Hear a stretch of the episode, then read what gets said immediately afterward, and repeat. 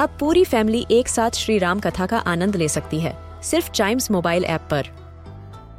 जानिए श्री राम के बचपन से लेकर दशानन वध तक का सफ़र।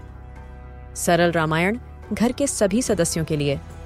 आज ही डाउनलोड करें चाइम्स मोबाइल ऐप एप्पल या गूगल प्ले स्टोर से.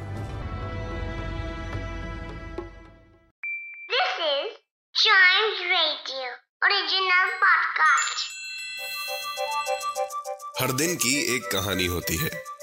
कुछ ऐसी बातें जो उस दिन को बना देती हैं हिस्ट्री का हिस्सा।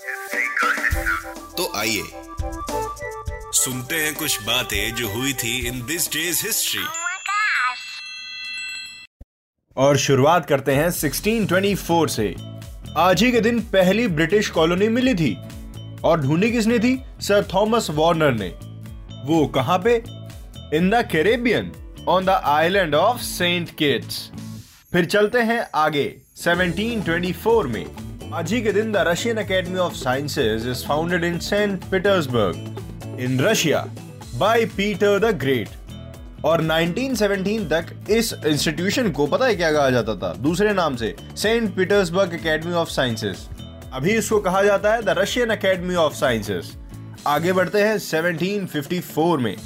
सर होरेक वॉलपॉल ने एक वर्ड कॉइन किया था serendipity S E R E N D I P I T Y और वो भी कहाँ पे? In a letter to his friend और इस वर्ड का मतलब है कि कुछ वैल्यूएबल सी चीज़ आपके साथ हो जाए, लेकिन accidentally the fact of finding something valuable और इंटरेस्टिंग बाई एक्सीडेंट और something pleasant happening by chance इसको कहते हैं serendipity Horace Walpole west London में रहते थे। ये एक इंग्लिश राइटर थे आर्ट हिस्टोरियन थे मैन ऑफ़ लेटर्स थे और एक पॉलिटिशियन भी थे।